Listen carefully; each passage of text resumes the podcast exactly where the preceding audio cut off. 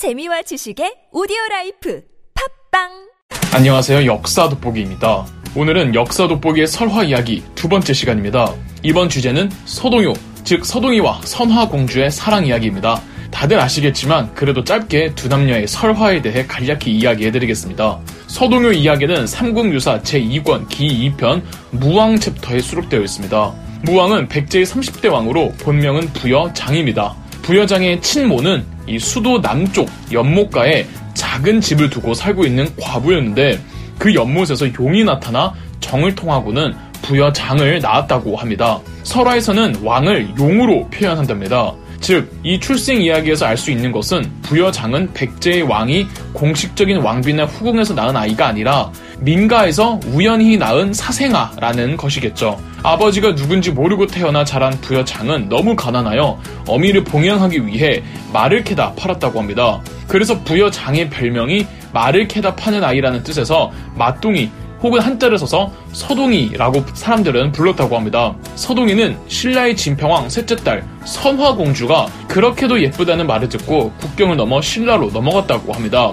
예쁘기로 소문난 선화공주와 결혼을 하고 싶었던 서동이는 신라의 수도 경주의 아이들을 불러 모아다가 말을 주면서 아이들에게 이 따라 부르기 쉬운 노래를 가르쳐주고 그 노래는 경주에 쫙 퍼지게 됩니다. 이 노래 가사가 선화 공주님은 남몰래 짝을 맞추어 두고 서동 서방을 밤에 몰래 안고 간다.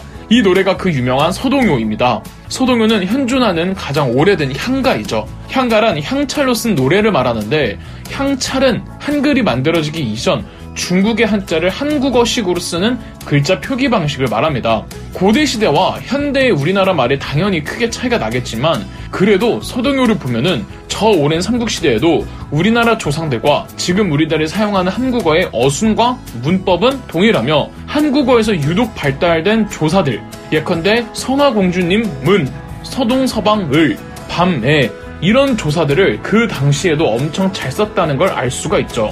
다시 서동설화로 넘어와서 공주의 신분으로 해괴망측한 노래가 민가에 퍼지니 진평왕은 선화공주를 궁궐에서 내쫓습니다. 왕비는 공주에게 금 하나를 여비로 주었고 공주가 궁궐에서 쫓겨나자 서동이가 나타나 선화공주를 옆에서 모시며 둘은 사랑에 빠지고 둘은 부부가 되었죠. 그런데 서동이가 선화공주가 가져온 금을 보더니 이게 무엇이냐고 묻자 선화공주는 한평생의 부를 이룰 수 있는 보물이라고 알려주었는데 이게 웬걸 서동이가 고향에서 말을 캘 때 금을 엄청 파두었는데 이게 뭔지 몰라서 그냥 쌓아만 뒀다는 거죠. 이 금을 활용하며 서동이는 금세 유명해졌고 백성들의 지지와 민심을 얻어 백제의 왕이 될 수 있었다는 겁니다. 자, 이제 서동설화를 실제 역사로 한번 해석을 해보도록 하죠. 일단 팩트체크 하나. 영상 초반에 이 설화에서는 왕을 주로 용으로 은유한다고 말씀드렸습니다. 따라서 서동이의 아버지는 백제의 왕이라고요. 설화의 결말에서도 서동이가 용의 아들, 즉 백제 왕의 아들이기 때문에 30대 왕 무왕으로 즉위할 수가 있었던 겁니다. 그렇다면 이 백제의 왕은 누구일까요? 서동이의 친부인 이 백제의 왕이 누구인지는 해석이 분분합니다. 27대 왕 위덕왕의 아들이라는 설도 있고 29대 왕 법왕의 아들이라는 설도 있습니다. 정통 역사서 삼국사기는 29대 왕 법왕의 아들로 보고 있지만 그럴 경우 맞지 않는 부분들이 굉장히 많아서 27대 위덕왕의 아들이라고 보는 해석도 상당히 논거가 그럴듯합니다. 누구든 간에 이 서동이가 백제왕의 사생아라는 설화의 설정은 무왕의 즉위 과정에 순탄치 않았다는 사실을 함의합니다. 무왕이 즉위하기 전까지 28대 해왕 그리고 29대 법왕의 재위 기간이 합쳐서 2년이 채 안 됩니다. 이건 왕권이 심각하게 추락해 있었다는 뜻이며 귀족의 힘이 왕보다 더 강했다는 뜻이죠. 실제 백제 역사에서 위덕왕 이후로 왕권은 상당히 실추되어 있었고 사비선 기반의 백제 귀족들이 크나큰 영향력을 행사하고 있었답니다. 원래 왕위 서열이 없던 부여장이 무왕으로 힘들게 즉위했다는 역사적 사실을 삼국 유사에서는 막해던 가난한 아이가 왕이 됐다는 설화로 재탄생되었던 것입니다. 두 번째 팩트 체크. 선화 공주가 실존 인물인가? 알 수가 없습니다. 그 어떤 기록에서도 신라의 진평왕에게 세 번째 딸이 있다는 말이 나오지 않습니다. 진평왕에게는 딸 두 명만 있었을 뿐이었습니다. 그렇다면 서동설화는 전부 거짓일까요? 백제 무왕의 아내는 선화공주가 아니었을까요? 서동설화가 사실이고 무왕의 아내가 선화공주라고 믿는 사람들이 이 믿는 증거가 있습니다. 서동설화의 마지막에는 왕비가 된 선화공주가 왕이 된 무왕에게 과거 서동이가 태어나고 자랐던 고향에 큰 절을 하나 만들어 달라고 합니다. 무왕이 사랑하는 아내의 부탁에 자기 고향에다가 정말 큰 절을 만드는데 이 절이 미륵사입니다. 그런데 이 미륵사가 전북 익산에 실제로 있습니다. 물론 석탑만 있고 그 터로만 남아있지만 그 터만 추정하면은 한국에 있는 모든 절들 중에서 규모가 가장 크답니다. 이 남아있는 미륵사지 서쪽 석탑은 국보 11호이고요.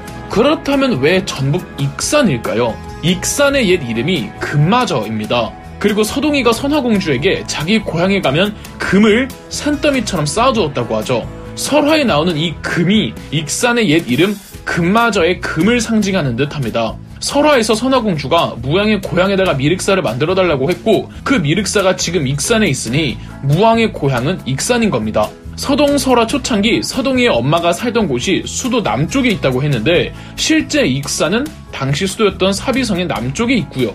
한 나라의 왕자가 수도 사비성이 아닌 곳에서 태어났다는 것만 봐도 무왕의 정통이 아니라는 뜻이고요. 그런데 2009년 서동이와 선화공주의 풋풋한 사랑 이야기를 진실로 믿고 싶어하는 사람들에게 청천벽력 같은 소식이 전해집니다.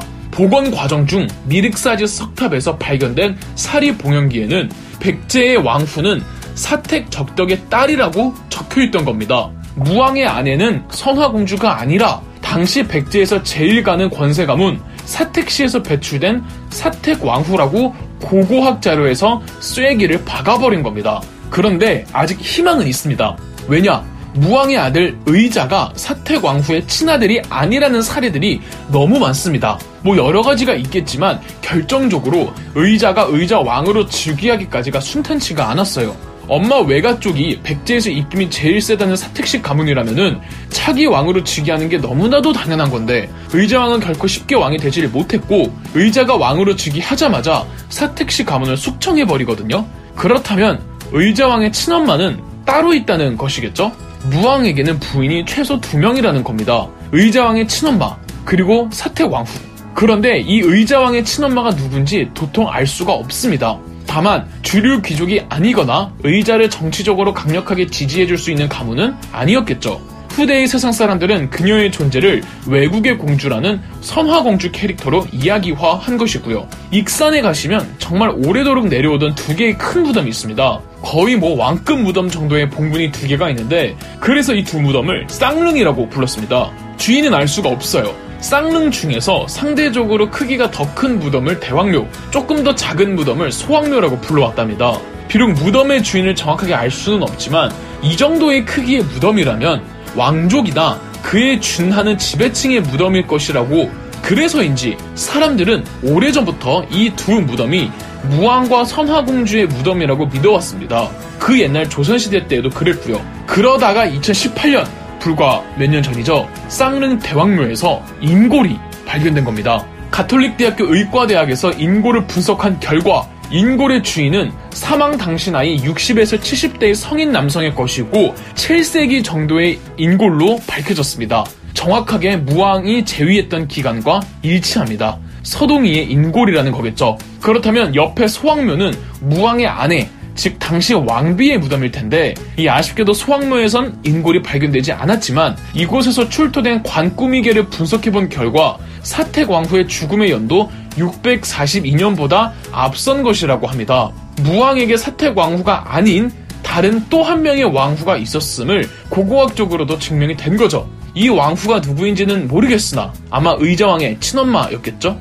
이 무왕은 당시 백제의 수도였던 사비성에 기반을 둔 사택시 가문으로부터 벗어나기 위해 전북 익산으로 수도를 옮길 계획이었습니다. 그러나 결론적으로는 수도를 옮기지 못했죠. 궁궐도 만들고 거대한 사찰까지 다 만들어 놓고 왜 정작 천도를 단행하지 못했을까요? 아마 무왕 입장에서는 사택 왕후의 친아들이 아닌 의자 왕자를 차기 국왕으로 세우는 조건으로 익산 천도를 포기했던 것이 아닐까 합니다. 일종의 정치적 거래였던 셈이죠. 이 정치적 거래가 성사됐음을 입증하기 위해 공사 중이던 미륵사를 사택시 가문의 재력으로 완공한 게 아닐까 하며 그렇다면 미륵사지 석탑에서 출토된 백제 왕후였던 사택 적덕의 따님이 봉영했다는 말이 이해가 되죠. 그래서 무왕의 그녀이자 의자왕의 친엄마는 대체 누구였을까요? 선화공주는 실존 인물인가요? 허구 인물인가요? 모릅니다. 이 베일에 가려진 그녀의 진짜 정체는 아마 알 길이 없을 겁니다. 그렇다면 어차피 이 여인의 정체가 밝혀지지 않을 거라면 비록 가공의 인물이지만 그녀를 그냥 선화공주라고 믿도록 내버려 두는 건 어떨까요? 역사라는 게 100% 진실로만 채워질 수 없기 때문에 대중문화로서 옛날의 이야기들을 하나의 문화 콘텐츠로서 풍성하게 즐기는 것도 역사를 잊지 않는 방법 중 하나이기도 하니까요. 그럼 역사 돋보기였습니다. 영상 재미있으셨다면 구독과 좋아요, 알림 설정까지 해주시면 감사드리겠습니다.